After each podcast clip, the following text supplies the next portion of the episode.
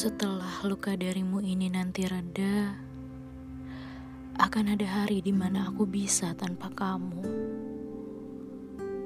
Mungkin untuk sekarang hangatmu masih menjadi rumah terbaik. Tapi aku janji, suatu hari nanti, aku akan terbiasa berpetualang tanpa kenal pulang, tanpa harus kembali pada rumah itu lagi. Kembali pada kamu yang selalu menjadikanku kokoh. Dulu, kehilangan seseorang yang sudah benar-benar kuanggap rumah. Mungkin nanti kamu akan tahu sendiri gimana rasanya. Dan aku harap kamu sadar bahwa itu yang aku rasain waktu kamu udah gak ada. Terus, kalau nanti aku sudah benar-benar lupa sama kamu, aku akan sepenuhnya berhenti untuk peduli dengan sendirinya. Suatu saat, akan ada waktunya aku untuk berhenti peduli dengan semua hal tentang kamu. Tentang makanmu yang tidak teratur, jam tidurmu yang berantakan, bahkan sampai candaanmu.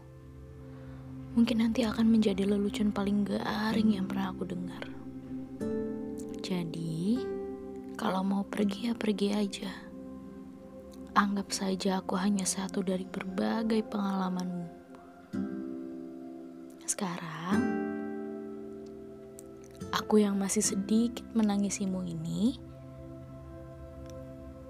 anggap saja masih kaget karena tiba-tiba kehilangan rumah. Ya, mungkin untuk sejenak merayakan kegagalan yang kamu ciptakan dengan sempurna. Sedihnya. Tapi tenang aja. Aku udah baik-baik aja kok. Kasih aku waktu untuk berdamai dengan diriku sendiri. Aku mau marahin diriku sebentar.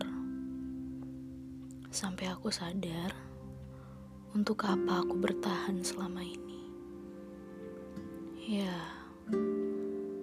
mungkin aku akan sedikit hancur karena harapan untuk singgah di kamu sudah seutuhnya hilang. Dan mungkin sudah tidak ada harapan lagi. Tapi aku janji, setelah itu aku akan kembali utuh.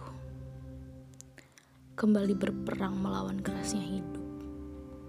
Karena dulu, kamu juga kan yang bilang, kalau aku harus terus bangkit.